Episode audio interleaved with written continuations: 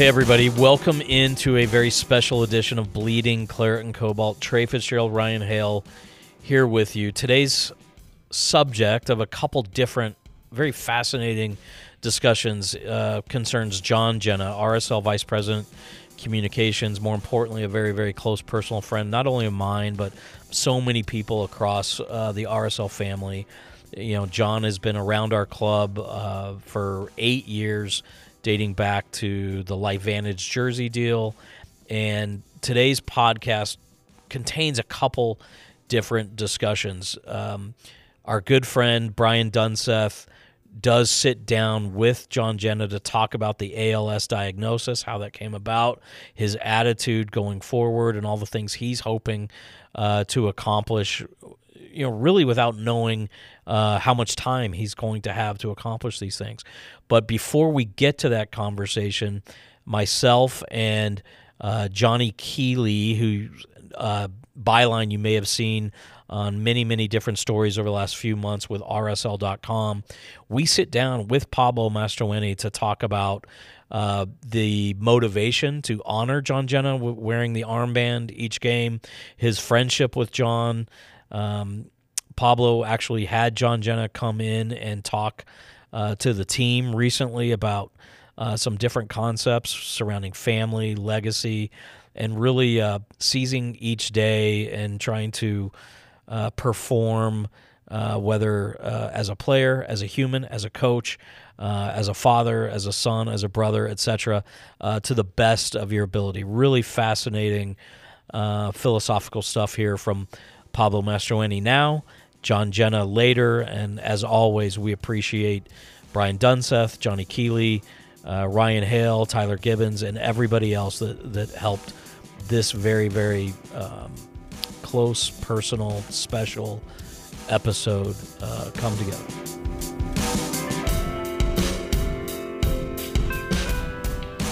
So Pablo, like I think what we want to start on today is just uh, the JG armband and you know, um, obviously the club's doing a lot of things to bring awareness to John's plight and ALS, and um, you know, John's talked about you know legacy and in some really, I think, cool and fascinating uh, concepts around what's really a difficult situation. But um, I think a lot of people first took notice when they saw the armband that you were wearing, and so I think, if, in your own words, just you know what does that mean to you to be able to kind of pay homage and what is your time uh, at this club with John meant to you? Well, I'll just start with my own relationship with um, with life, really, and, and in death. I, I had uh, a younger brother when I was five years old die of SIDS, and I saw it firsthand. So it's always been an intriguing aspect of my psyche, um, understanding what life is and the relationship that death has with life. Um, and for me, it's always been an impetus to really live. Um, and I have this affinity for people that are dealing with terminal illnesses and the bravery and courage that they have and I always think to myself, can you live like that before you know? I, I think in a lot of ways we're all terminally ill. I, I, we're all on the clock. Um, but it's moments like this that really bring it to the forefront.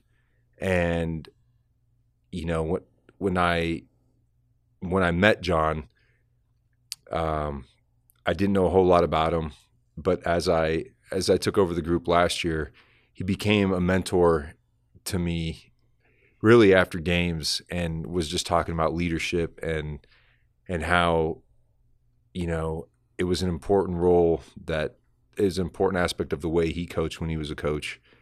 And so we started building this relationship um, last year and always positive very insightful um, and I, I, you know I, I a lot of the words that he spoke resonated with me, and so that relationship continued on, obviously, to this year.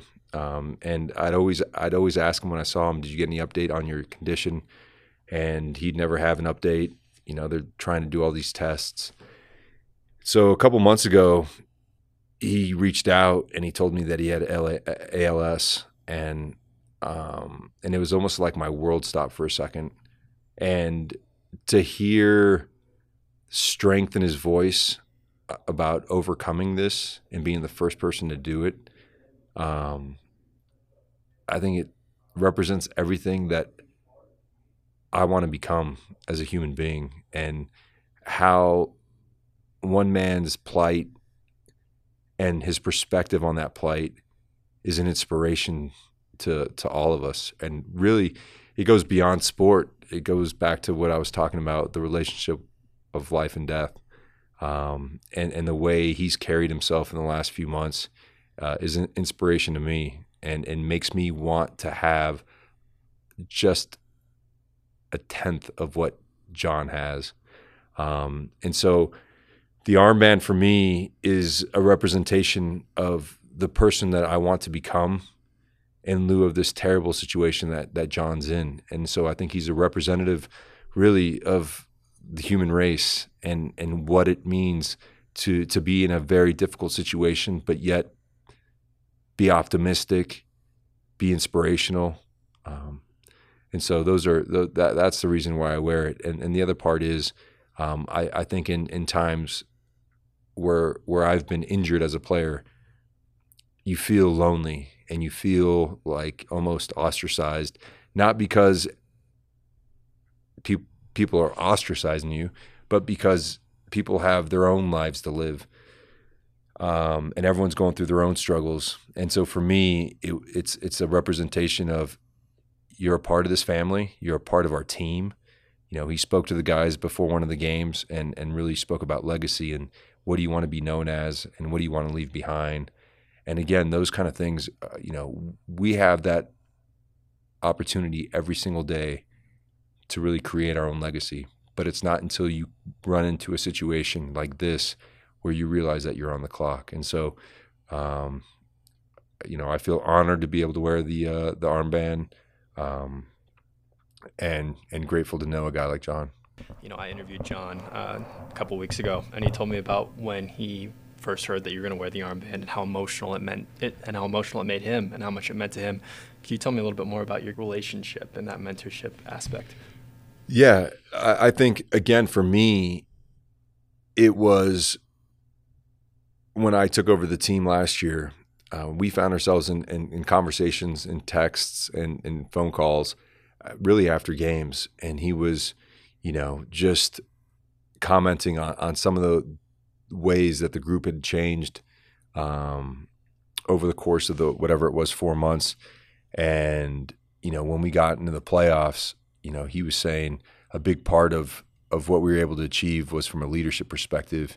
Um, and he would share stories when when he was coaching, and and for me, it was just somebody that that validated the work that we were doing. Um, and unbeknownst to him, a lot of our conversations was was carried into the locker room, um, and and I think he was, uh, and still is a, a big part of uh, the way I wish to lead and the the leader I wish to become, and and so those conversations were real poignant, um, and even more so now, given given the situation that he's in. So, um, but but again, I think for me, it was more just affirmation that I was doing, that he was seeing it from his perspective that I was doing the right thing from the results that we were getting both on and off the field as a club. Um, and that meant a lot to me. What kind of inspired you guys to have John speak to the team before a match? I, I mean, for me, I, I think it's, uh, I think sp- sport is always a microcosm of life you know, I you know, I, I think a lot of players in this generation play the game because they love it. Unfortunately, 99% of the players feel like they're going to play forever. And they don't play every single game and train every single day as an opportunity to get better, knowing that your time is limited as, as a footballer. Um, and I, I think giving perspective not only about life but about the game and making sure that every time you step on the field is an opportunity to leave a legacy behind. And I think that that message uh, for me is is is was really critical, especially where where we were in the in the in the playoff chase, uh, where we were as a group. Again, with so many different variables, players coming in, players leaving. Um, that all those things were distractions. But what was really important is is to buckle down as a group, as a team, and to have an inspirational speaker like John. Um, I thought was really important for the group. Um, awesome. Well, thanks for obviously sharing um, your thoughts on what is kind of a, I guess, unknown territory, right, for a lot of people in this club, right, and even for John as well. And I mean, personally, as a guy who has worked with this guy every day for a lot of years, like it's inspirational. Mm-hmm. It really is his attitude. Like I, like you said, um, hope to face those kinds of challenges with one tenth the strength and resolve and attitude, optimism. Mm-hmm. I mean, the mm-hmm. list goes on and on. He's just uh, truly a, a, a, kind of an icon. I think when you think about how to deal with adversity. So yeah, no, I agree, and you know, I think it's so interesting because I've I've read quite a bit on people that that are in these situations, whether they lose a limb or they're paralyzed in accidents, and how their perspective on life changes. Um, and it's almost they just squeeze every last bit of optimism out of the universe.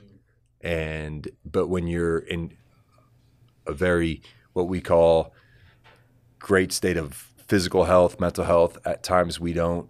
We're complacent. We're okay. Um, and and then from from that state, we think, oh, if this happened to me, I would, I don't know how I could carry on. Yeah.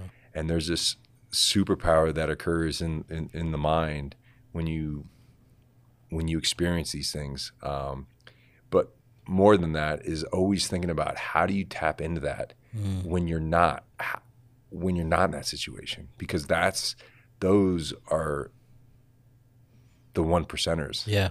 You know, and it could be in sport, it could be in business, it could be, you know, in family life.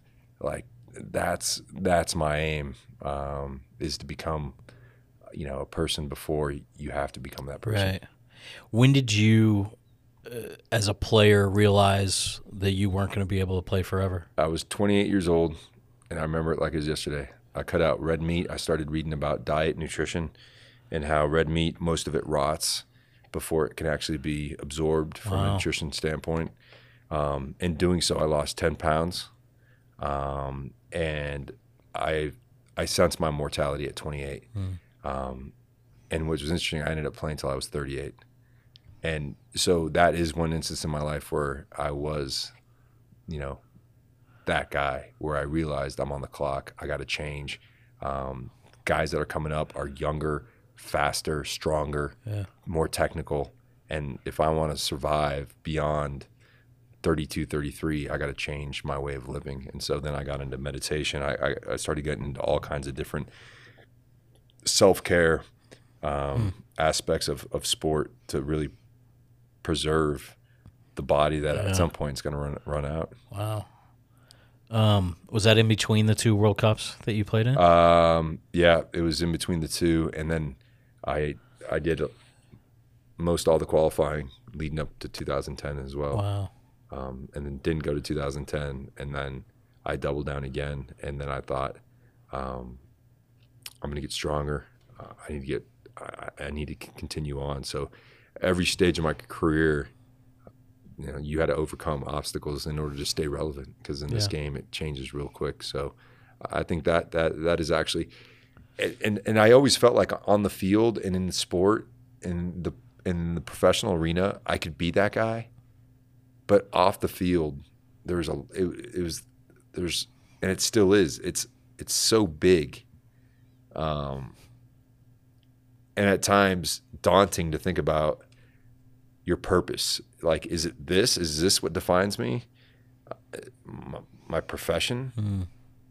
Then what about all this other stuff? And and and and so that's always been uh, the biggest challenge for me is is is how do I take the stuff away from the game and be relevant, you know, to my family, uh, to greater humanity, and and I've battled with it, you know. Um, I think giving is is a huge part. I I, I was involved with um, the uh, Lakota tribe um, in uh, what was the name of the uh, the reservation?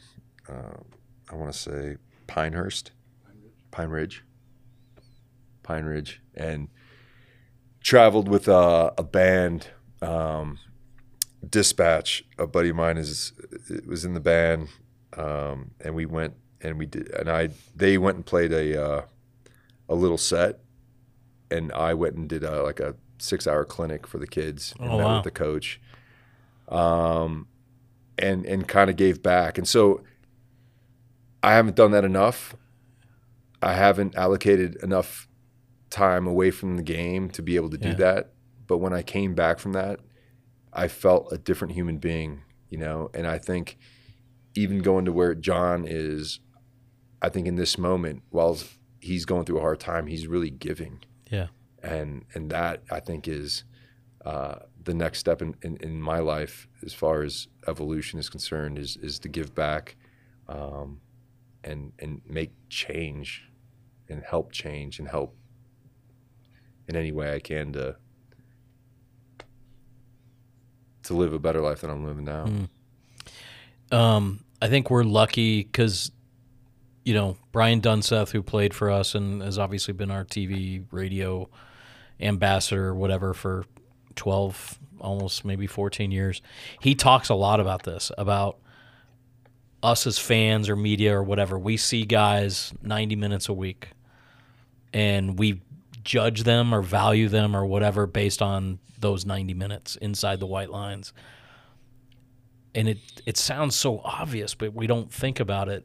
And this could be for any sport, but there's a lot of stuff that goes on outside those 90 minutes that affect how people perform in that spotlight, right? And um, you know, you talk about giving. It makes me think of Damir and everything he's been through this year, but he's still passionate about you know bringing out of his own pocket 100 people a game to Kreilach's corner and it's been matched by ownership and some corporate entities. It's like 450 kids that would never have a chance to go to a soccer game that have been coming every week this year. Um, obviously, when we talk about playoffs and performance and trying to kind of recapture that those moments from last year that got us in, Damir's central to that. But I guess from your perspective, how have you seen him probably handle? I think it's the first major injury he's had in his 18, 16 year professional career. And obviously, he's a great human and a great leader, but I just would love to hear your kind of perspective on, on how he's endured over the last six, eight months. Yeah, I, I think it's been obviously very tough for him, and you know I think the one the biggest difficulty with with injury, and it goes back to what I said earlier about feeling ostracized, as even though he is the leader of this team, it's hard to lead when you're not on the field, um, because there's almost this like. What's the term? You feel like fraudulent about it. Yeah, right? it's it is. It's called uh, there's the- Imposter syndrome? Imposter syndrome. Yeah. and it's easy to speak from from the stands. it's it's another thing to speak in the trenches with the guys. Yeah. Um, and so I think he's been kind of battling that. It's hard to feel a part of something when when you're just not a part of it. Um, and the way he's influenced the group has been by his actions, and I think that's always a true sign of a leader. You know, we can all say words are easy to, Yeah. to fly out of the mouth. It's the actions that really you know make a difference. And he comes in early. He's doing his rehab. He's on the field doing his rehab. He comes back in and does his post uh, training rehab, um, and he's been doing this all year. And and so when when even though he hasn't been able to be as vocal uh, as he was last year, his influence on the group has been tangible because of his actions. And so, um, whilst it's been difficult, having him around the group has been critical to keeping all this together through a difficult year. Pablo, really appreciate you um, opening up on on what can be, you know, kind of a difficult subject matter, but uh, really appreciate your time. And now we'll go over to Brian Dunseth and the man, the myth, the legend himself, John Genna.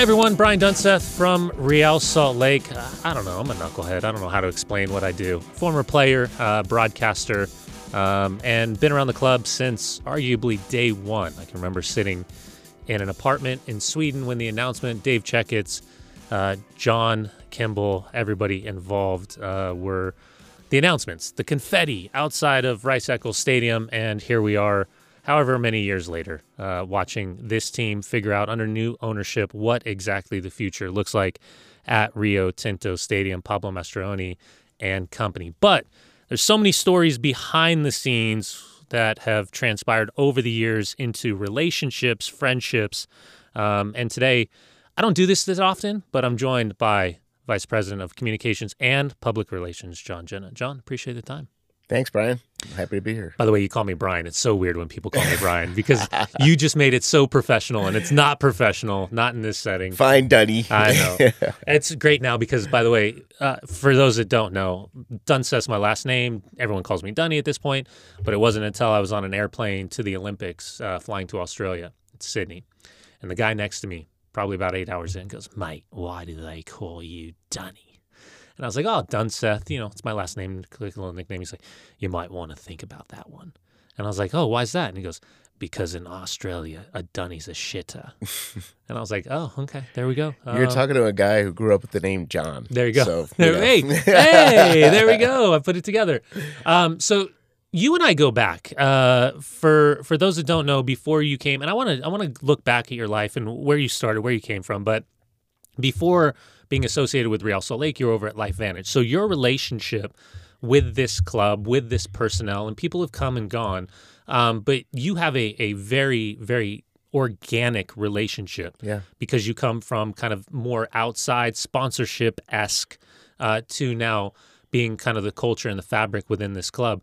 So for us, our relationship, I, I, know we laugh about this all the time. It was a trip to Vancouver. We're on the same flight. We're getting off. You're asking me how I'm getting to the hotel. I say, I don't have a ride. I'm going to get a cab. You're like, I got you. And then I realized I didn't have my phone turned on and I didn't have any access to any type of maps or my, my location or what hotel I was staying at. And you and I spent about, I don't know, 45 minutes Yep. looking for our hotel in downtown Vancouver, literally going up and down, driving up and down every roads, single yep. street, and it was so much fun to get to know you during yeah. that time. Um, but you know, I, I just I look back at that and I'm like, that was such an organic start to a friendship. Yep. Um, so take me back. Let, let, let's go to the very beginning. Like, who is John Genna? Where did John Genna grow up? Kind of give me bullet points of, of what it was like for you. Yeah, born and raised in Queens, New York. Mm. Um, you know, parents of my, my parents were my mother was from Puerto Rico. Her father was a professional baseball player in Puerto Rico. He was actually born Dominican Republic. He was black.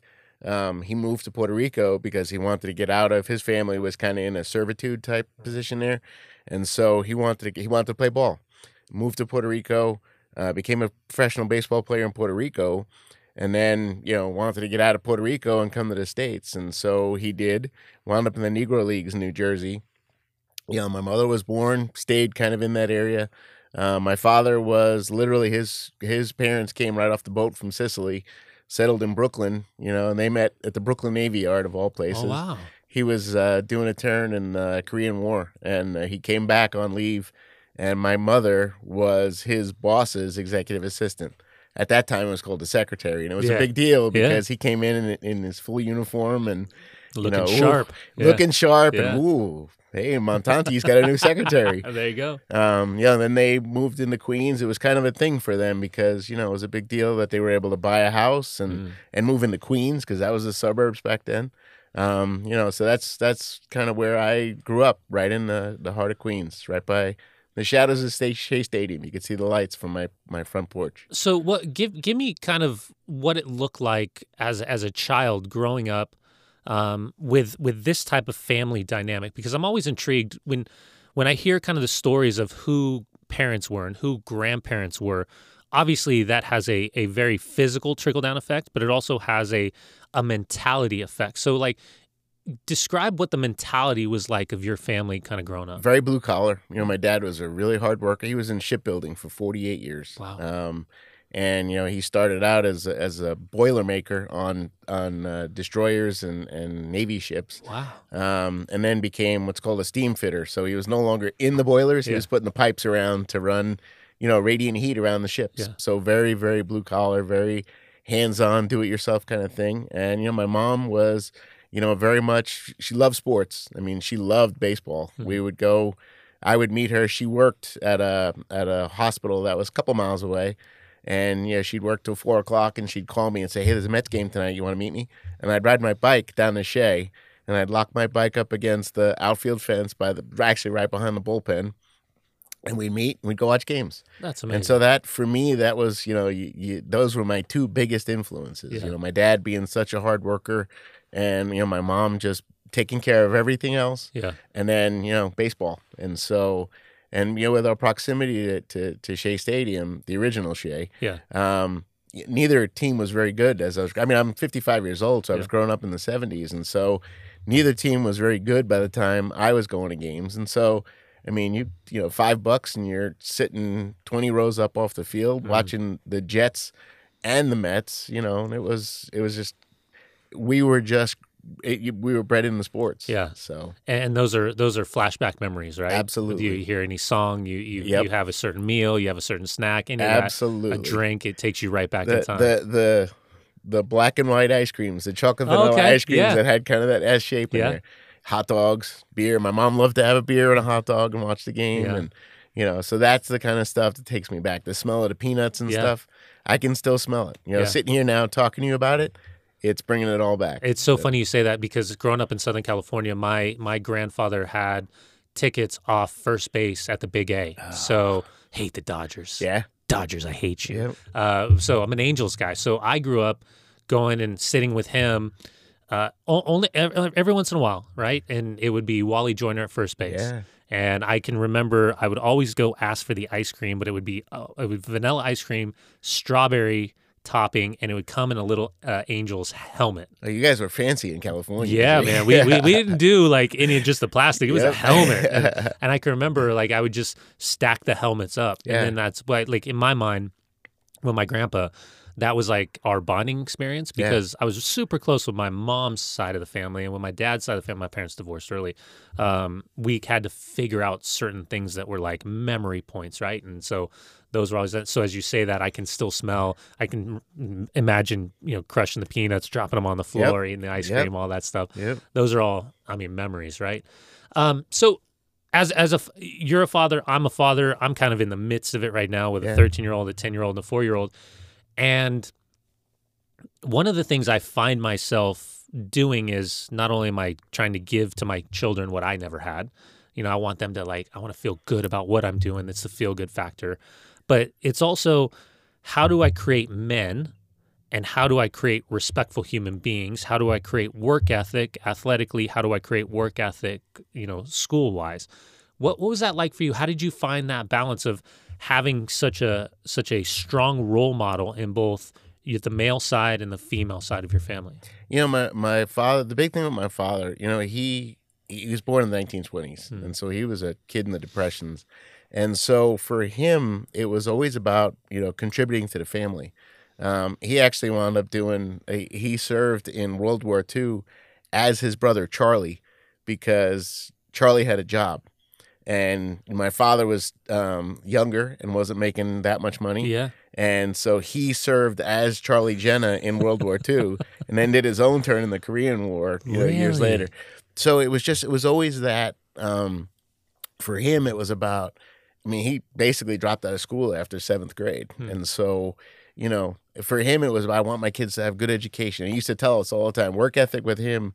It was, you know, Dad. I, I, I'll, you know, never forget. I've, I still have some of it. My wife calls me a pack rat, but I, I wanted a color TV for my room. Yeah. And my father would say all the time, Oh, that's great. get a good education, get a good job, and you can buy yourself color TV. Yeah, yeah. You know, and so at that age, you know, I had a paper out and my paper out paid for my color TV, and I still tote that thing around today. Everywhere I go, I don't even know if it works. It's Yeah. got the rabbit ears and it's Yeah, yeah. 13 inches. That's what instilled. I mean, for us, it was always about he wanted us to accomplish the things he didn't. Hmm. And, you know, he's like, anybody can work hard. I, I want you all to work hard, but accomplish things for yourself. Yeah. You know, and for him, the big thing was, you know, every, t- it, was, it, there were milestones for him, like when he could buy a new car. Yeah. There were milestones for him when, you know, he looked at his house and he, we always hosted like big family events. You know, my mother always put out the big spread and my father was one of nine kids. My mother was one of four. And so we always did like Thanksgiving, Christmas, yeah. Easter at the house because he was one of the the few kids that actually was able to, you know, build his own empire and have a house in Queens. He wasn't in Brooklyn anymore. They weren't living in an apartment in Manhattan or anything Mm-hmm. like that. They were in a home in Queens. So that kind of instilled, and he always drove it. us. Look, you're being be, you're going to be able to go further if you have a good education. Yeah. I mean, you know, he was the like I said, he's blue collar guy. All three of us went to prep school in you know Queens. You know, we all went to St. Francis Prep. Um, huge sports tradition. Uh, you know, you're talking Vince Lombardi, you're Yeah. talking Jerry Denardi, you're talking all these people. We all went there, and you know, back in the in the '80s, it's three. Thirty five hundred bucks a year, three thousand dollars a year It's a lot of money. each kid. Yeah. And so that was a lot for him, you know. But that's that was what drove it for us. It's like, look, Pops really wants us to, Yeah. you know, I mean that's what we call him. He was giving you a gift. Yeah. He, he wanted us to work for it though, Yeah. and it wasn't, you know. And he would say, it was funny you said gift because he would say, no, this isn't a gift. The gift is going to be what comes after. yeah, yeah. When you're when you get out of prep and Yeah. when you move on and you get a better job because you went to prep and you put on your resume you went to prep.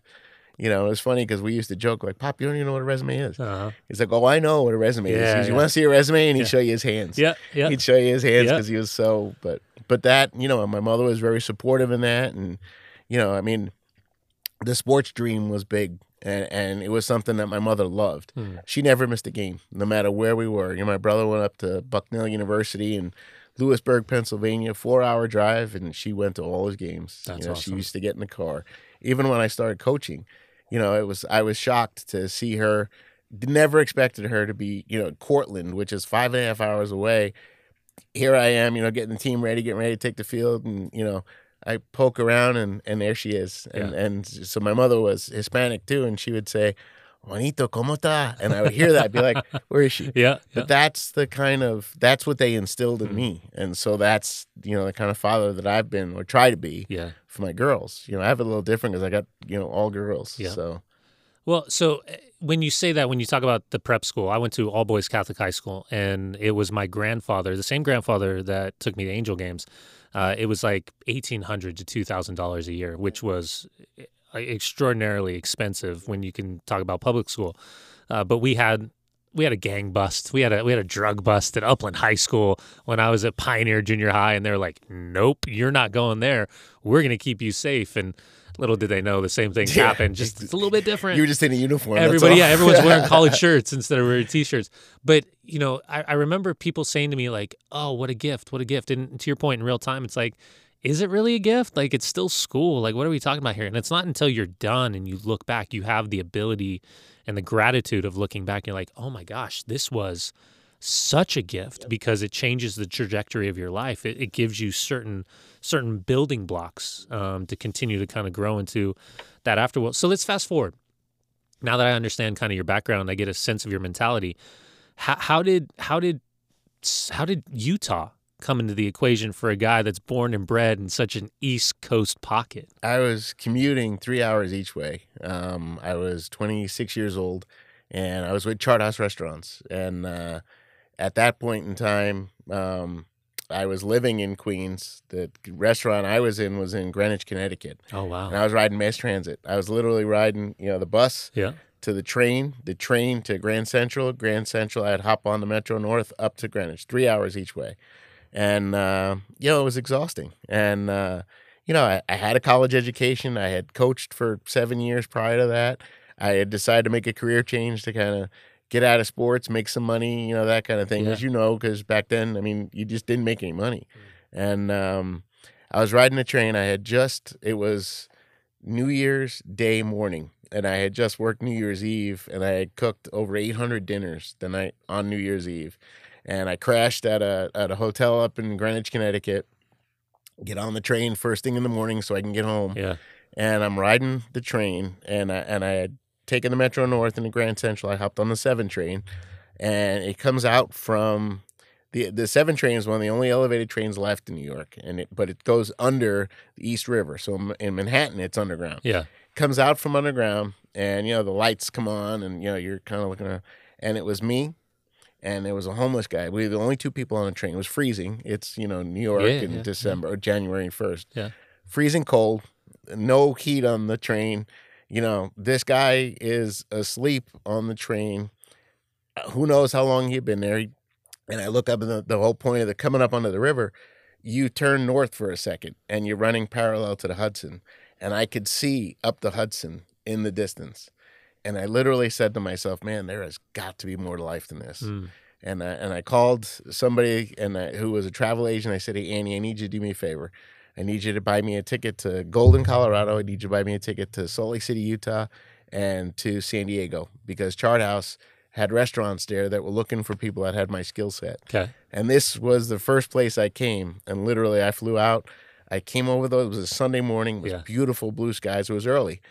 And I mean, just the majestic mountains. You're talking about a kid from Queens, New York. Yeah. You looked out your window, and the guy next door was eight feet away, and he was sitting in his wife beater in the dining room Yeah. as you're in your dining room. Like, oh, hi, Mr. Yeah. Zaki Yeah. you know but i wanted more than that and i literally i landed on a sunday i paid a cab driver a hundred bucks to drive me up big cottonwood canyon so i could see kind of in the mountains and by thursday of that week i had bought a condo and i didn't have a job i knew nobody here i didn't have a job Yeah. nothing i just bought a condo and i said "I- i'm going there and i flew home i got my dog i threw everything i could in my car and i've been here ever since Headed west. that's it 1994 So 94. God, I just think about the bar scene back in 94. think about what that looked. Uh, can I get a side cart? yeah exactly Um, exactly Hey, we remember you had to be a member everywhere. That was, and I got here in 2005, so it just shows You had to be a member. You had to. I mean, yeah, you, you you paid the twenty five bucks to get somebody to sponsor you. Yep. cover you know, charge, cover charge. making money, Yep. heathens. Yep. Uh, So, you know, as someone who has traveled, you know, I grew up in LA. I've, uh, you know, went to Boston and was down to Miami and into Columbus and down to Dallas and over to Sweden and back here to Salt Lake. I understand what it's like to be by yourself. I understand what it's like to set up, quote unquote, a home in a new city, in a new country, and to feel completely out of place. I mean, Yeah. going being being a kid from Southern California wearing hoodies and, and jeans and a hat backwards and rolling into the epicenter of Abercrombie and Fitch in Boston with you know with flannels and people chewing on their hats and asking you if you you want any jimmies instead of sprinkles. Brother you want jimmies? And I'll have some sprinkles. Brother jimmy sprinkles same thing. Um, you know it's it's quite the uh, it's quite the experience what what was like your first course of first course of action when you got to Salt Lake City? Because you have from every every conversation that I've had with you privately, how you've created something and or reinvented yourself throughout your professional career is is nothing short of extraordinary. Thank you. Yeah, I mean, my first course of action was to find a job. I literally came out here without a job, and uh, Chart House had an opportunity. I was so I was an opener for Chart House for a while. They would send me out to new locations to help them get open.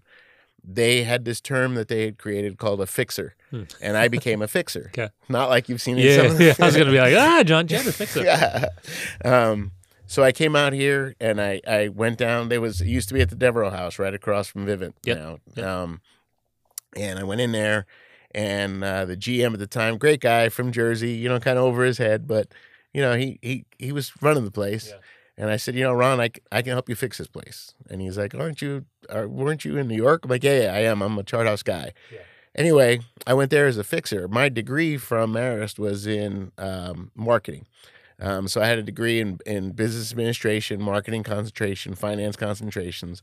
And so I went there and, you know, Chart House is a national Yeah. corporation. They had a relationship with an ad agency. At the time it was called Evans Group. And, you know, I reached out to those guys right away. I'm like, listen, I know that you guys have a relationship, corporate relationship with Chart House we have a chart house here downtown. let's Can do we get local. some help? Yeah, let's yeah. do some local stuff. I actually wound up. I, I worked for a year at Chart House and wound up going to the agency. Okay. Um, and so you know, I that's where I was able to get into the advertising world here. Yeah. You know, they literally it was funny because they were pitching United Healthcare. United Healthcare was launching a Medicare account. Yeah. And they were pitching it and everybody all the executives on the account were gone. And this woman, Connie White, um, who actually lives by you, but she uh, Connie was the chief operating officer at the agency at the time. And I went in there for an interview and uh you know, we had a great interview, but there was nobody around from the account to Yeah. say, you know, yeah, we'll hire you or not. So I left. I'm walking down Social Hall Avenue. I had parked all the way down at the end because I didn't have money to pay for parking. Yeah. And this woman is running down Social Hall Avenue. John, wait, John, wait. She hired me on the spot. Wow. And so it was really cool because she gave me my shot, you know, and then I met people like Dave Thomas, people who have been in this market forever. Forever. And you know, Dave, you know, took me under his wing and and mentored me a lot. And then I bounced over. You know, I, it's funny because I went from the client side to the agency side. Yeah. Then I went to First Security Bank, who was a client of the agency. Yeah. You know, so I kind of went, you know, client, agency, back to client. Yeah. Um, and then I got pulled in at CHG Healthcare, and I was there for nine years. So I I I was able to kind of leverage a lot of my background to to move around, and it's it's you know it's been kind of this long and winding road, but I mean it was just that's just kind of how I was able to piece it all together, and I've had you know I've been able to leverage like my complete roles, Yeah. you know. So Well, what what I've noticed since I've got to Salt Lake City is it is a very, I was going to say ancestral community in terms of business, but I don't know if I can get away with saying that uh, in in this world. But it is very, it's a very tight knit group where relationships matter, yes, and word of mouth is arguably even more important than the quality of work an individual does and how those relationships, who you are, how you handle yourself. If you are organic in who you are as a human being, that goes a long, long way with the opportunities Yes. that ones are given. And I've and I've watched specifically with Real Salt. Well, I'll go all the way back. People that were interns from my playing career are now in jobs of massive, massive influence and control around the league. I mean, some guys are even presidents of clubs, and they started as interns. Yeah. Uh, you know, one guy was running Concacaf, and he was the one who was taking me to my appearances at the New England Revolution. So I was always acutely aware of my relationships with people and how that could be beneficial down the road. Not not not just in the business side, you know, the opportunity side, but Mhm. more just you know keeping in touch with people Yes. and and having those connections. So when you're when you're talking about kind of jumping around and bouncing around, I think the one thing that that I've noticed, and tell me if I'm wrong, yes, while there's financial opportunity in all of this, the the cultivating of being this chameleon Yes. in the business world, how important that becomes. Well, and to your point, I mean, every place, the only place I did not have a, a true connection was LifeVantage. Hmm. Every other place that I, I've worked at, it was through a connection of, I was, I had either been, so for example, I was the client at, at Chart House. The folks at Evans Group were great working to work with and then, you know, brought me right in, Yeah. you know, and then I was at Evans Group and First Security Bank was their client. Well, the folks at First Security were great to work with. So they came to me and they Yeah. went to Dave and they said, listen, we'd like to take John. And Dave Thomas was like, perfect. Because I had worked at Evans Group for years. Yeah. And he was like, this is going to be perfect. We're going to have our guy working there. yeah, it's easier. And then same thing. I mean, I was it was funny because when I worked at Evans Group, I was, you know, I was in account service. Yeah. So I was in a cubicle and it was more like a big corral. We didn't have we called it the shark tank. They Yeah, yeah, put up, you know, uh, Little did you know, huh? I know, right? We should have coined it. uh, but there was a woman uh, who was an account director, and she Hmm. was in an office, and her husband used to come in every. He was going for his master's at Westminster. And he used to come in every day, and he used to say to me, "John, when I graduate, I'm going to come find you. You're coming to work for me." And he used to tell me that all the time. His name's Scott Beck. Um, and you know, he used to say, you know, his wife was Sherry Beck, and and he'd say, you know, Sherry, this kid's great. I mean, he's great. I wasn't a kid. I was Yeah. know, mid twenties, but he was like, you know, this kid's great. He's great. I want this kid. I want this kid. And you know, I had bounced over to First Security, and First Security, we had gone through the failed merger with Zions Bank. I was there for all of that. Um, and one day my phone rings and it's Scott Beck. And he says, John, I've landed a job at CHG. It was before CHG Healthcare was CHG. We created that actually. And he said, I want you to come work for me. And, you know, my at the time my wife was about to give birth to it's now my oldest daughter. And it's like I'm gonna bounce jobs and I'm Uh-huh. gonna do all this Scary, now. I mean, right? Literally, Yeah. and literally, you know, went out my, my my my wife had the baby, and that was April seventh, and April twenty eighth was my first day at, at CHG Healthcare, and so I had a great ride there. I was there for nine years. We did a lot there, um, and again, relationships. Mm. You know, for people that I had worked with, people that I had known, and that kind of thing. When I left CHG Healthcare, I actually went freelance for a while. Okay. Um, I missed kind of the office camaraderie and such, yeah. the Team. connections, Yeah. right? Team. Yeah. and uh, you know, I went to um, I, a recruiter reached out to me, and that's actually how I wound up at Life LifeVantage because I knew people from my days at Evans Group that were on the C-suite at Life LifeVantage at the time. So those relationships that you're Yeah. talking about, I mean, I'm a perfect example of that. Yeah. And then even how I wound up with the club because I was, you know, responsible for. I didn't do the deal specifically Yeah. for Yeah. LifeVantage. I was the guy behind the scenes. So I was the guy putting together the presentations to sell it to the board. I was the guy, you know, actually presented it to the board because poor timing. Our CEO was in Hawaii Hmm. when we pitched it to the board, and he calls me and he's like, I, and the guy that I worked for, the, the CMO, was in Japan. And, you know, Doug Robinson was the CEO of LifeVantage at the time. He's like, John, I need you to pitch this Yeah. on Saturday. I'm like, to who? Yeah. He's like, the board. I'm like, all right, here we go. You Here know, we go. but you know i was so ingrained with people like trey Yeah. people like um, bill manning people like i mean even andy carroll Yeah. just trying to get all the information i needed to get this brand new publicly traded company publicly traded board of directors Yeah. To buy into spending you know a lot of money every year for marketing Yeah.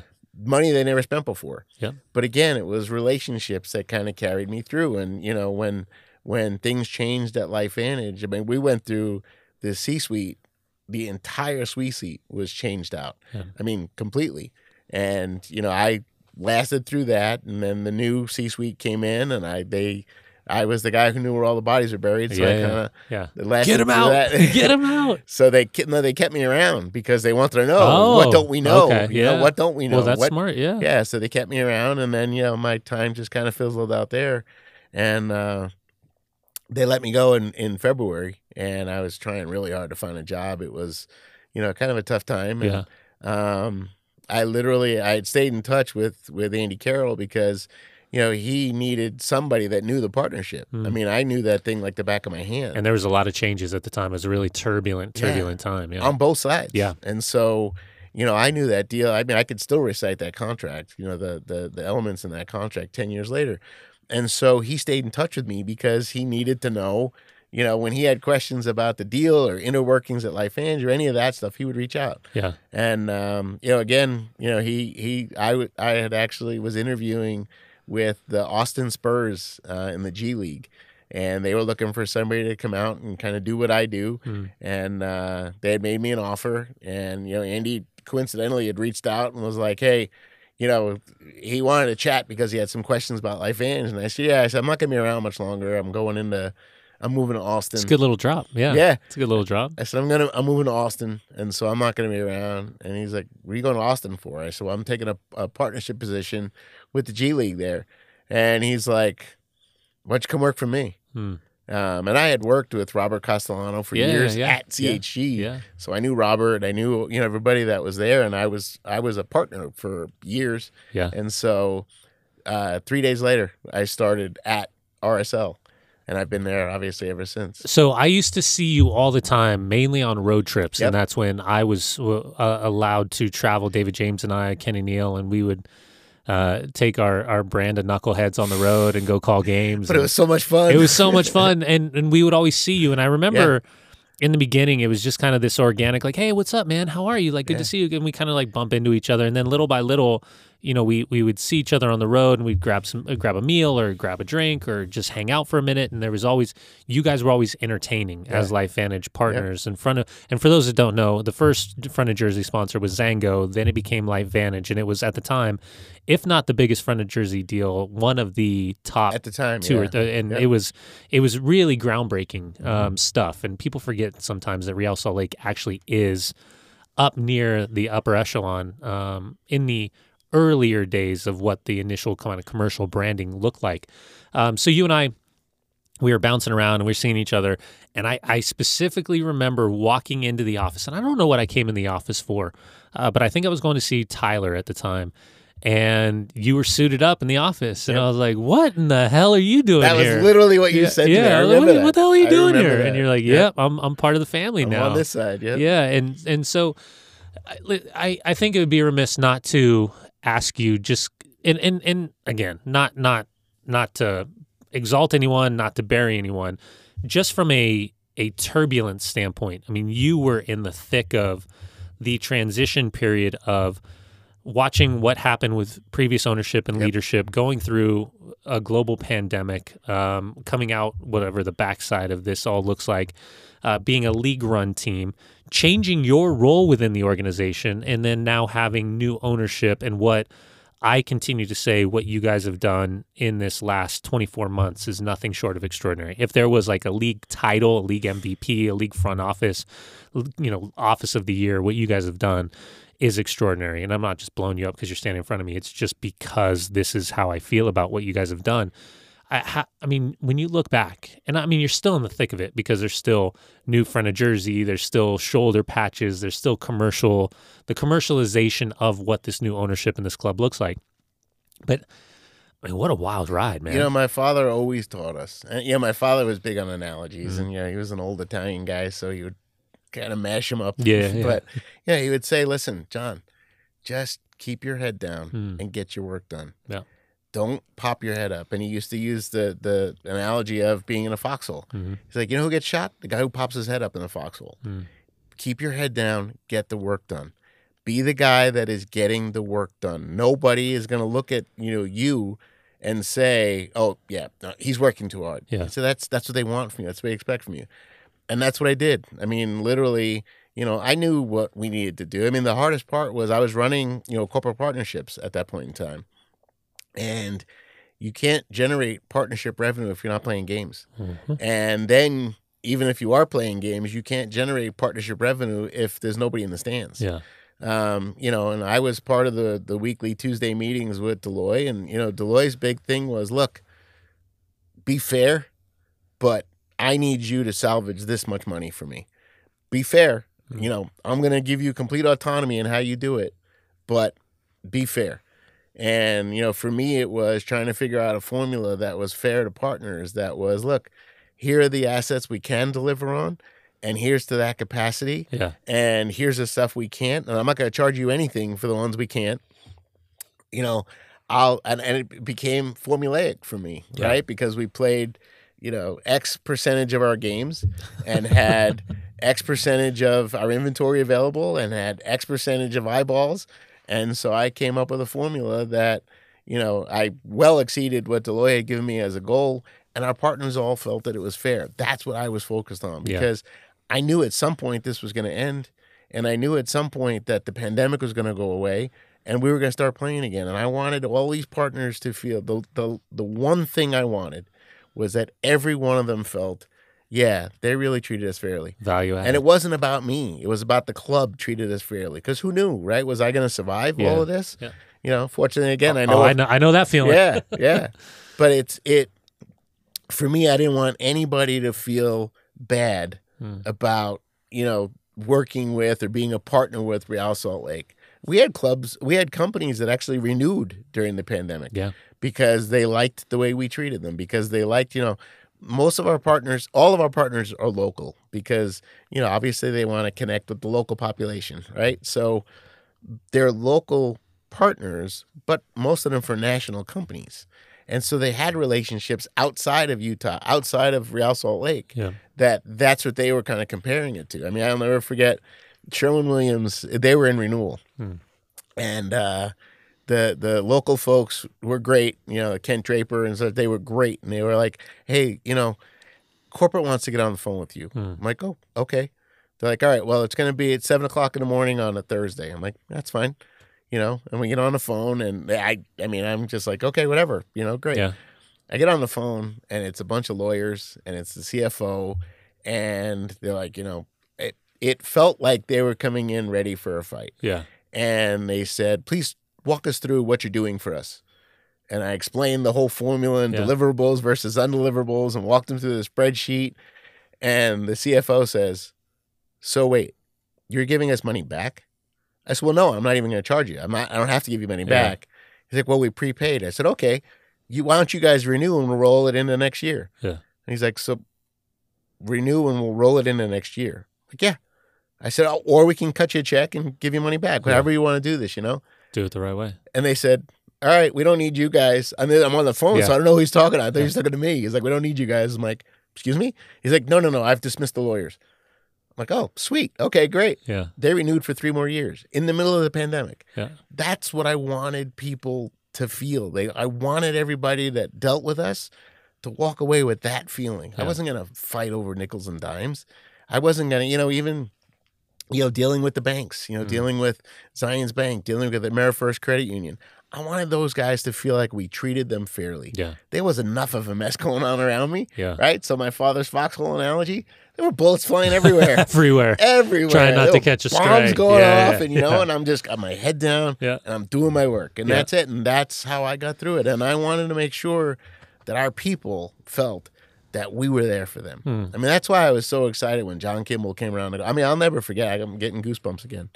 Um, the day that John Kimball was announced to us as coming on board, because we needed somebody like John Hmm. that was going to galvanize the people. You know, our people had been through a lot. A A lot. lot, of people didn't know how to keep their heads down, Yeah. and so they took a couple of fragments here. Yeah. Yeah. Yeah. Yeah. You know, and, and you looked around, and you saw how you know some people, you know, the difference between furlough and laid off, and all these other things, they just weren't around anymore. Yeah. And those that remained were kind of scared. They were looking around scared, and Their so for me, feelings. yeah. I wanted to ease that angst for them. I didn't want them to be scared. I wanted them to be excited again. The reason they came to work for Real Salt Lake is because they were excited about being part of the club. Mm. So I wanted them to be excited again. That was my thing, really. Yeah. You know, the the the couple of times that I would pop my head out of the foxhole was to make sure everybody around me was okay. Yeah. And that, you know, and, and that's why, you know, when John I just felt so strongly when he came around and I barely knew him. Yeah. I mean, I barely had any interactions with him because he was gone from Real when I, you know, came on as a partner. We really didn't see each other very much. We got to meet during some of the tour of Utah stuff, but that all got clipped because of Mhm. COVID.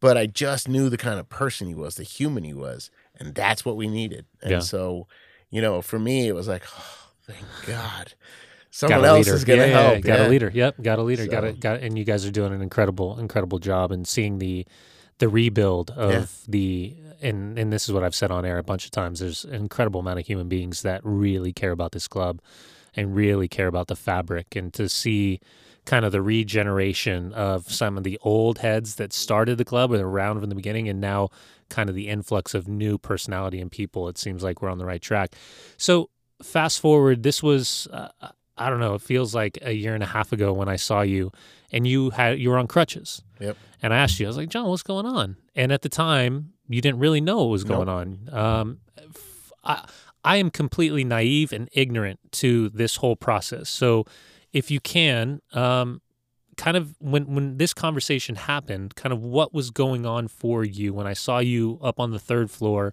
and you were on your crutches and you were heading into the uh, the the media the, i guess the media room Yeah. At that point in time, um, I had had I, I so I was just recently diagnosed with ALS, um, but there is no diagnosis for Mhm. ALS. You have to rule out everything else. Um, and so, you know, I was literally in that process of ruling out everything else. I had what they called coincidental symptoms, right? Mhm. So, you know, I what they were trying to do was treat what they could see with the hopes that, you know, it was going to cure what was going on. I literally, Brian, I woke up one Sunday morning in 2000, July of 2019. I swung my legs over the side of the bed and thought, "Oi!" I got this like stabbing pain in my back, and I thought, I honestly thought I have kidney stones. Throwing your back out? No, I thought I had kidney stones, more Okay. kidney stones. Okay. And so got up. I go to Altaview. They're like, yeah, it's you're not passing a kidney stone. You actually have more in there now, you know. But go to a back doctor. I'm like, ah, I'll be fine. Yeah. You know, kind of blew it off again. Pops Mentality. Yeah. pops mentality. Yeah. And um, but I started feeling it in my right leg. I started feeling pain. I started feeling discomfort. Um, and you know, so people were telling me, "Oh, it's your T bands," and then they got me a foam roller and they put me on a T on the roller to try and stretch out my T bands, and I was in excruciating pain. Like, yeah, we're not going to do that. That's supposed. That's not supposed to hurt so much. Yeah. Yeah. yeah. You know, and finally, um, one day I was walking. One morning I was walking. It was February of uh, of twenty one. Walking up a flight of stairs one morning. My legs give out under me. Go right back down the stairs. I break two ribs, break two bones in my hand. So I promised my family, all right, I'll go see a back doctor Yeah. and I go and uh, I had you know a bunch of herniated discs. Um, I had spinal stenosis, so they were.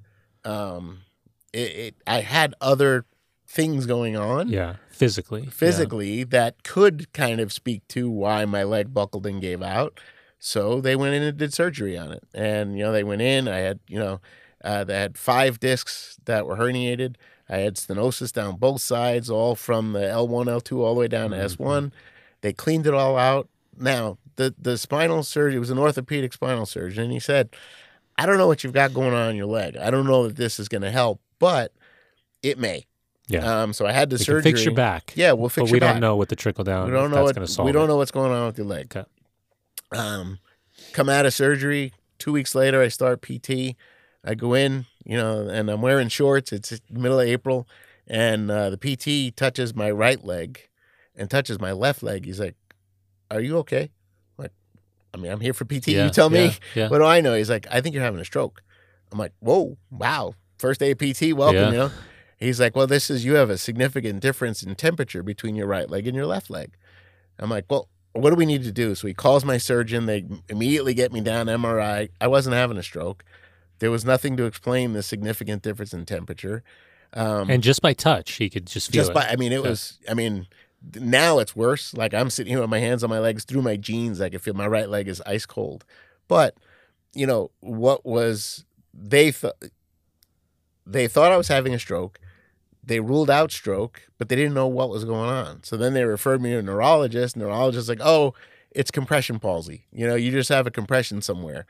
They go back into my back Mm. Open it up again. They don't see a compression anywhere. They see a little scar tissue. They see a little arthritis, but Nothing that would suggest. nothing that would suggest yeah. why I'm developing this palsy in my leg. Now, when you saw me at that point in time, I could no longer. I had a severe palsy in my right glute, my hamstring, my calf, my quad. Yeah. Uh, they had no idea what was causing it. And, you know, I've been on this carousel of MRIs and CTs and neurologists and appointments, yeah. neurosurgeons. And I mean, it's, it's been, it's been a year. Hmm. Um, and really, you know, they, they had, my neurologist had referred me to a neurosurgeon and he was like, yeah, I'm, I mean, I can do surgery on you, but it's surgery for the sake of surgery. Yeah. I didn't quite understand what that meant. And so then my neurologist wrote a prescription, put it out to the public, and I met with seven additional neurosurgeons. Because you just want answers. I Yeah. just wanna Gi- walk. Give me a course of action. I just Yeah. wanted to walk, Yeah. you know. And what my neurologist kept telling me was, listen, the longer those muscles stay atrophied, the longer it's going to take for you to heal. Yeah. And he, he explained to me, we were laughing about this last week, actually. He said, you know, your nerves will regenerate one inch every 30 days. He said, fortunately, you have short legs. so you're about three years out if we can, you know, relieve what's going on. You're like, you bastard. Yeah. I said to him, I said, you're shorter than me. Yeah. He laughed, but um, he's like, well, the, the, he said the reason I'm telling you that is it's critical. We've got to get this compression stopped, and you know, going to all these neurosurgeons and stuff, and and they're telling me, well, you know, we can do surgery, but there's, and I wasn't asking the next question, and that's it didn't dawn on me. You know, all these guys are just saying, you know, I, I can't help you, basically, and it didn't Because there's not a lot of there's not a lot of history or storytelling behind a ALS. There's not, and and ALS. I mean, some people go even longer to get a diagnosis because there's the sad reality of ALS is there is no treatment, there is no cure. I mean, I will die from ALS. I don't know when yet, but I will die from, and we're all gonna die. So I mean, Yeah. that's the only Yeah. guarantee. Yeah. Um, But the problem is the research patients don't live long with ALS.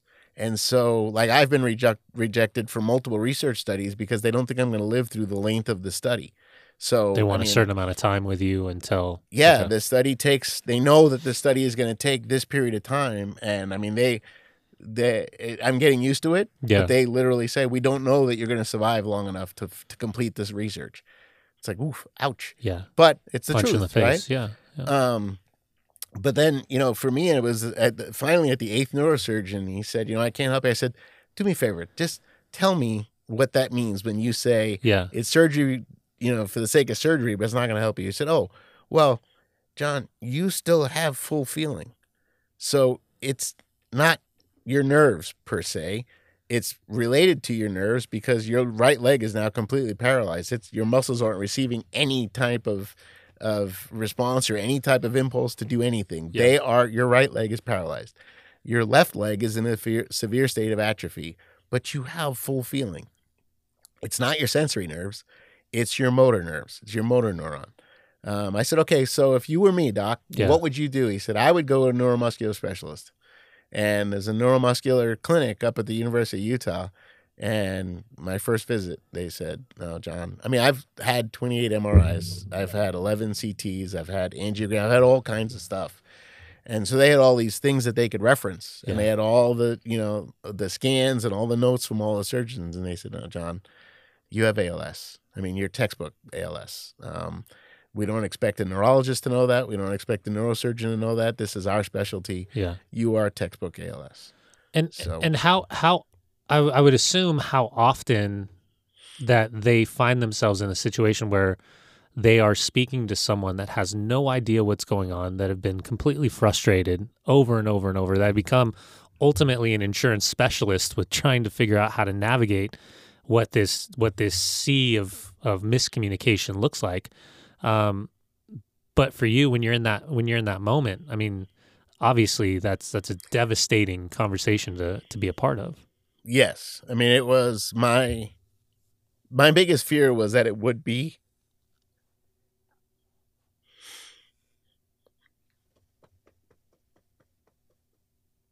I'm proud of you, man.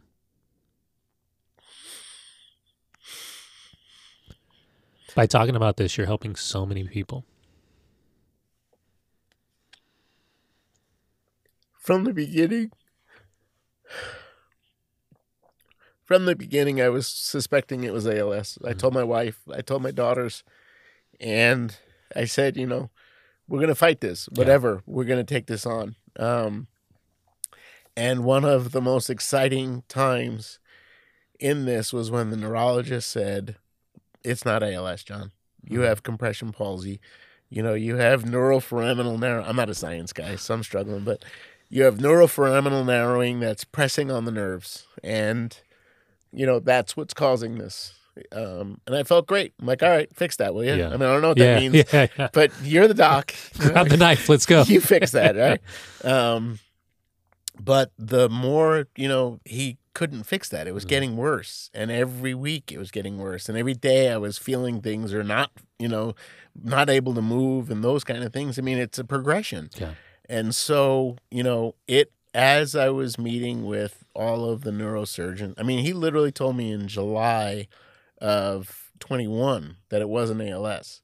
So, you know, I went from July of 21 till July of 22, Yeah. coincidentally, before I found out that, oops, it is ALS. Um, you know, and, and honestly, you know, we had switched insurance with the new ownership Mhm. and we had switched over from a plan that I had been on for years to a plan that you know I hadn't been on, and and they looked they my doc had written a prescription for another MRI, and the new insurance company said, okay, stop, Hmm. wait. This young man at that point in time, I had had 25 MRIs. And at that point in time, I had had eight CTs. Um, and they said, okay, we're not doing one offs. We want you to admit this man into the hospital and keep this man as long as you need to keep him, but come up with a diagnosis. Hmm. That's literally what the insurance company said. And so there I went into the hospital for a week. and they ran every test imaginable. They ran blood tests to make sure it wasn't autoimmune. They took spinal fluid. They um, a couple more MRIs, a Yeah, couple more yeah. CTs, a couple of nuclear CTs, but they ran every test. I was in there for about five days, and um, you know they, I mean it was it was sad because I had a couple of so you, you know I had the my neurologist that I was seeing in the office, young guy, great guy, and then the attending neurologist at the hospital, also young guy, great guy. Eh, and Brian, they were crying hmm. because they literally couldn't tell me what was wrong with me. They were literally crying. This one guy, I mean, God bless him because his bedside manner is amazing.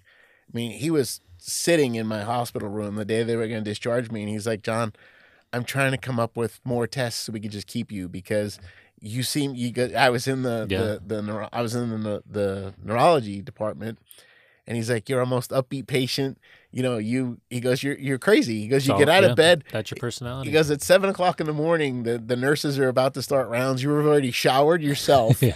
you've already gotten yourself food Yeah. you know and you walk around and you say hi to all the patients he's like you know we don't want to send you home like this we don't know what's wrong with you we don't want to send you home but uh, Dunny, I mean, God, hearing that doctor, he turned and and I said to him, and I could tell Hmm. he was going to tell me something bad. Yeah. And I'm one of those people. I want to know what I'm up against. And so he turned to me and I said, "Listen, Doc, he's a young guy." And I said, "Doc, listen, just tell me." I said, "I will take care of my wife." She was across from me, and her eyes were just wallowed. Mhm. And I said, "I'll take care of her, but I need you to just tell me what is this." Yeah. And he said, "He goes, you have ALS." And so here we are. Yeah. So So since that moment in time, and by the way, watching you every single day at work or in around the team or down on the field or up dealing with the media members uh, and all of us knuckleheads, uh, nothing but stoic in your personality and your work ethic always there. And I know you can challenge, you can ultimately challenge, challenge, not channel um, a bunch of, of your feelings into what you can control, right? Control the controllables. Um, what for for for now being diagnosed with something that is such an unknown to so many different people, right? I mean, everybody knows the name, they understand it, but they don't understand it. Not not a lot of people understand it. A lot of medical professionals don't understand Nope. it. What what is your what is your hope? What is your goal? What are the resources that you want to put out there for those that potentially um, are finding themselves with certain bullet points that might mimic what you've gone through? my hope, I mean, my ticket's been punched. There's Mhm. no saving me. There's no stopping this within me. Um, what I hope is that anyone at some point, those who come after me, Yeah. those who are sitting in that room with a neuromuscular specialist that hear that diagnosis, you have ALS, they don't feel like they just got a death sentence. Mhm. What I want to be able to do is impact research. I know everybody knows about ALS. It's got Lou Gehrig attached to it. Yeah, you yeah, know what yeah, I mean? yeah. It's been around since the 1800s, Mm-hmm. literally. The problem is, is that people don't survive long enough with it that they can do the research to come up with a cure. Of course, correct. Um. There's not even treatment for it. I mean, you know, the, I, I just got denied. There are two drugs that are approved by the FDA, and all they're proven to do is extend your life four to six months. They're hundreds of thousands of dollars each per year. And so, you know, I was rejected from both of those drugs because I'm my mobility level is below the scale that they want you on. And so, like, I can't even take that. There's nothing I can do. But what I can do is impact the research. What I want, like, my wife shocked me. My, it was my wife's birthday yesterday, and uh, she shocked me because she started a um, a donation thing Yeah. on Facebook for her birthday, um, and she put a goal of two hundred dollars towards the ALS Rocky Mountain chapter, and you know thank I mean my friends are amazing, absolutely amazing and incredible. She raised over three thousand dollars. That's on a amazing. Facebook, yeah. you know, donate kind of thing. But you know, my hope is that I can impact the research. Yeah. That I can generate enough money and funding for more research because that's what's missing. I mean, there's a big you know hoop de doo going on right now in Congress and everything else about a new ALS drug. Mm-hmm. And you know, my brother texts me right away, and he lives in South Florida, so he's like, Johnny, we're getting you out here. We're gonna get you on this drug. So I said, all right, wait, slow down, calm down. Let me talk to my my doctors. I happen Yeah. to have an appointment yesterday, and my doctor said, he goes, John. The big thing is it's it's a there's pressure on Congress to get this passed Yeah. because they want it to look like they're doing something for ALS. He said there's a very small subset within the research that shows an extension of 10 months of life for those taking this drug. He said, and it's anywhere between five to seven thousand dollars a month for this drug, and they're very limited in you know the people that they're allowing. Even if they pass, it hasn't been FDA approved yet. He said, you know, and the the the point that people like me who have it are taking is, I'm dying anyway. What? Who mm. cares what the side effects are? Yeah. I'm dying anyway. Yeah. I want it to be that people are more confident when a doctor gives them that diagnosis that, oh, okay, there's a lot of good research going on. They're making some breakthroughs and, you know, maybe this isn't a death sentence because it was an absolute death sentence for me. Hmm. My heart literally sunk to my feet. I tried to be tough for my wife. I tried to be strong, Yeah. you know, and, and I said to the doctor, he's this cute little 80 plus year old man. And I turned to him, I say, Doc, I'm gonna make you famous. He looks at me. and I said, No, I said, I'm, I said, we're gonna we're gonna go after this. Yeah. I said, I'm gonna use my platform and we're gonna go after this. I said, you know, I know nothing's gonna happen in my time Yeah. here, but let's let's make some some inroads on this, please. So let, let's do this. What what is the platform? You you talked about what your wife did for you, which is extraordinary, and what your friends and family and the three thousand dollars raised. So how can anybody listening to this um, donate either their their financial capabilities or their physical capabilities to whatever platform? There's that- a Rocky Mountain chapter Okay. of the ALS, um, you know, organization, Okay. um, ALS Foundation, and you know you can make donations right to the Rocky Mountain chapter. I'm actually going to stand up um, my own foundation um, so that I can kind of make sure that it goes to the Yeah. research Yeah. type stuff. Yeah. Um, you know, uh, our good friend Pablo Mastroeni uh, shocked me uh, a couple of weeks ago. Um, in fact, Rob Zarkos called me um, just a couple hours prior to a home game, and uh, he says, "Listen, you need to know that Pablo's going to wear your initials on his arm." Mhm. And uh, I got a lot of tweets about that, asking me what was going on. I told him to hold on because we had figured out that we were going to do it post game. he um, he wants to have an impact. He wants to help me. Yeah. Um, and he somebody came up with this hashtag Genna Strong, Mm. um, and I'm starting a Genna Strong Foundation uh, because I want to make sure it, the the money goes to research and resources because that's the stuff that's lacking. And you know, it's not that the government. It, no one needs more awareness for ALS. The Ice Bucket Challenge went around the world. Um, people know of ALS. People know of Lou Gehrig's disease. It's not that it needs more awareness. It needs more support. It needs more research. You know, and and you know, for Pablo to be standing on the sidelines. I mean, nobody knows what it means. You know, but he's got it on every game, and Yeah. you know, he says to me, he goes, "John, you're with me. You are with me." He said, "You know, it's not corny. It's not, but you're with me. This means you're with me." Yeah. and it means so much. But if we can generate awareness to the research, not to ALS, but to the research that need that's required, because that's my thing. I mean, that's my thing is that I want to be able my I want my legacy to be that I had an impact on the research and people are starting to survive. Yeah. If it's not going to be me, like I said to the doc too, I said, listen, someone's got to be the first person to survive this thing. Why not me? Yeah. And he, you know, kind of I'm too far along, but I get that. Yeah. But someone's got to be a first, right? So if that person comes out of the result of this foundation and this research that spawned from this extra funding that they received, that's my legacy, man. So Genna Strong, Rocky Genna Mountain ALS, and uh, we are going to back you. Whether it's us, uh, we're all family, Thank you. all family. You've always been. And I remember that. I, I have pictures still from that trip. I do. You oh. took me out to, we drove out to a park. Oh yeah, yeah. I yeah. went there for hours with my camera, Yeah. took pictures, took pictures of the bridge that was Yeah, right up yeah. across the. Incredible. I'll never forget that. I mean, I, I, you know, more detail, I picked you up literally at the at the the rental place, the Yeah. rental car place. Yeah, I was out there standing like a nugget. And you you're were like, on the jump phone. in, I'm like, come on, get in. jump in, And you're on the phone, and I'm trying not to interrupt you. And I'm Oh. Like, wave me over. Yeah. Well, hey, I appreciate you. You know how much love I have for I you. love you, brother. And uh, we, we will do everything that we possibly can to continue to push this story and make sure that everyone is aware of Genna Strong and what your foundation is uh, is is going to be, what it is going to mean to the future. So Thank you. I love you, man. I love you too, Brian. Thank you, Denny.